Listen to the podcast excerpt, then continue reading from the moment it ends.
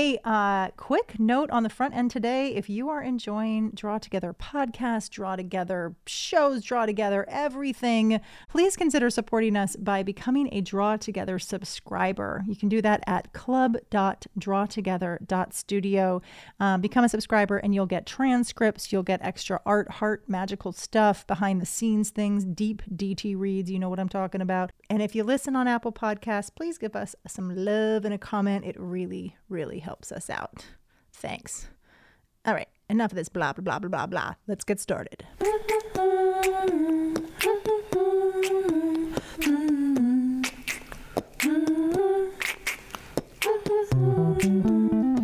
Hello, it's me, Wendy Mack, and this is the Draw Together podcast, the podcast where we draw.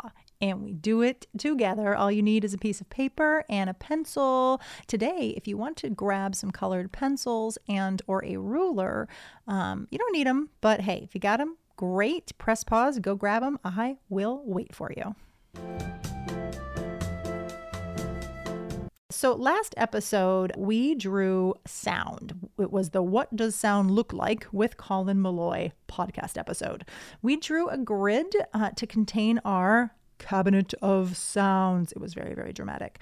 Now, one awesome Draw Together kid asked a really, really important question. What is a grid? Good question, Draw Together kid. Such a good question, in fact, that we are dedicating today's entire episode to answering that question and drawing grids, grids in art. And in particular, we will be referencing, exploring, and learning about the grid art made by artist Agnes Martin. Today, we're going to start by drawing a big old square right in the middle using our pencil. Okay, got your paper in front of you? Let's do this. So square, four lines right in front of us. And this is going to be our canvas. Agnes Martin was a painter who used drawings. She did drawings on canvas, which is like fabric that you paint on, stretched over wooden bars. She drew on canvases with a series of crisscrossing horizontal and vertical lines. Horizontal going side to side and vertical going up and down. That crisscrossing line, guess what that's called? Yes, that is a grid. So where else have you seen a grid? Like uh, graph paper, grid. Or how about a checkerboard? Check, that's a grid. Or chain link fence, check, also grid. Or remember that time we drew Mondrian and we colored it in with those three colors? Those crisscrossy lines, guess what those were called? Yes, that is correct. A monkey. No, just kidding. A grid. Okay. I make myself laugh. So Agnes Martin made big drawings out of grids with pencil and sometimes color too on her square canvases. And they're super beautiful to see, and they're also really pleasurable to make. So that's what we're going to do today. So you got your, your square in front of you, your square canvas ready to go.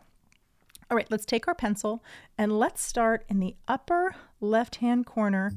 And we're going to make vertical lines that go top to bottom all the way across. And we're going to want to space them pretty evenly. So maybe we should do them about an inch apart. So you want to draw top to bottom and just make them as straight as you can. If you've got that ruler and you want to use a ruler and make it super straight, you can. But Agnes Martin never really cared for it to be perfect. Even when she was using a ruler or sometimes a piece of string as a guide, she drew on a really rough canvas and she did it by hand, very carefully. But she said, and I quote here, "You can't make a perfect painting." She really liked the imperfections in things. All right, we're going to start at the top, and we're going to draw horizontal lines. That means going across, left to right. And we're going to do it all the way down. They're going to be closer together. It doesn't have to be exact. It's just more lines closer together. Okay? Let's start at the upper left and start going across. All the way across. And keep going. So we are making an abstract drawing right now. What's an abstract drawing? That is when a drawing doesn't really look like anything or anybody, but it uses lines, shape, color, texture, all the stuff we use in art to produce a feeling. So as we're drawing these lines, let's try and put some feeling in this.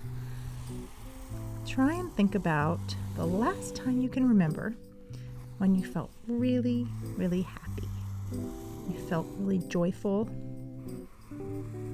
Maybe it, maybe you were smelling a beautiful flower or getting a hug from somebody who you really love and makes you feel safe.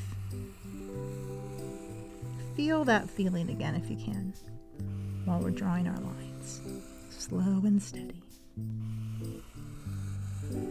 All right, I just cut to the bottom. You can keep going if you have more lines to draw. All right, and check it out. What you got in front of you? Yes, drum roll. It's called a grid. You made a grid. Basically, you just rocked an Agnes Martin grid right here. That's so awesome. We're also going to make it a little bit special. Agnes, in a lot of her drawings, used color for feelings. So if you do have some colored pencils and you want to choose a color that you think represents the feeling that you just had while you were drawing, grab that color. We're going to go through and we're going to make a little dot inside of each one of our grid boxes. I'm going to make one. If you want to make two or three, you can do that, or you want to make some stripes inside or whatever shape you want to make in there. But we want to do the same thing in every little box. And go slow and steady and take some deep breaths while we're doing it. And take a deep breath with me.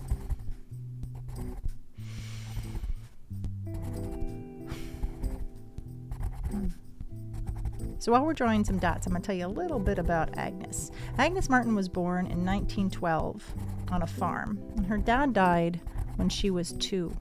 She had three siblings, and all four of them were raised by their mom. And Agnes didn't take art lessons when she was growing up, but she learned all about knitting and hooking rugs from the women in her family. And she did a lot of jobs before becoming an artist. She was a cherry picker. Uh, she was a wheat harvester.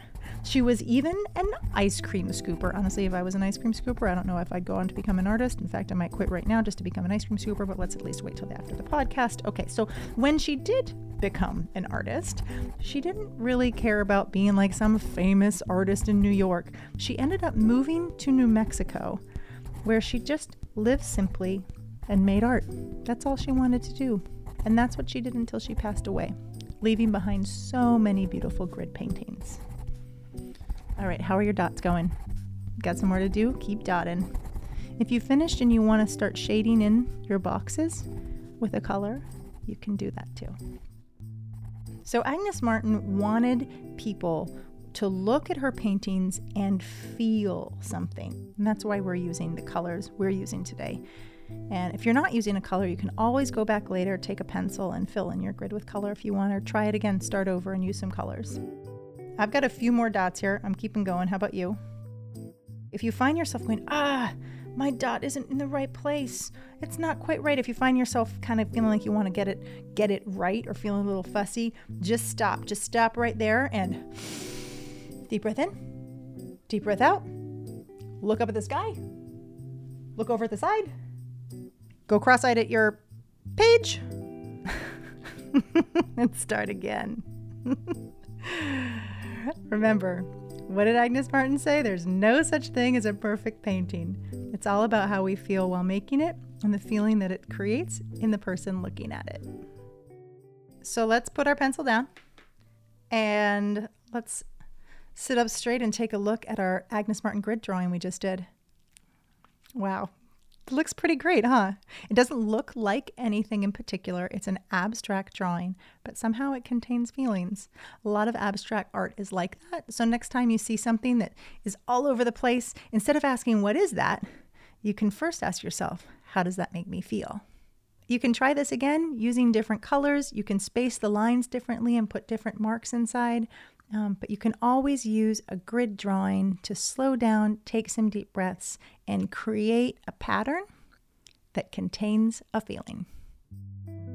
Thank you so much, Agnes Martin. Um, she passed away a while ago, but we are always grateful to her for her work in the world. Uh, thanks, Amy Standen, for the awesome edit. Chris Collin for our drawing music.